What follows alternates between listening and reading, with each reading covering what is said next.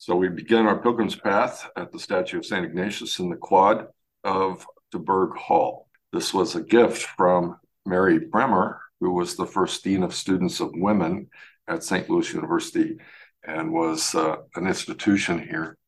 We call this a pilgrim's way because that's how St. Ignatius described himself in his autobiography.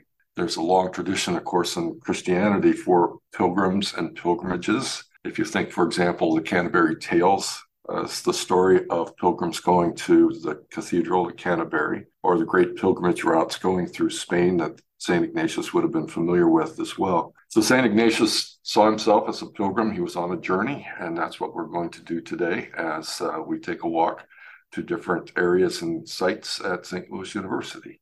We're going to turn east and walk across Grand Avenue and see at that intersection to our left Cardinal Ritter Hall.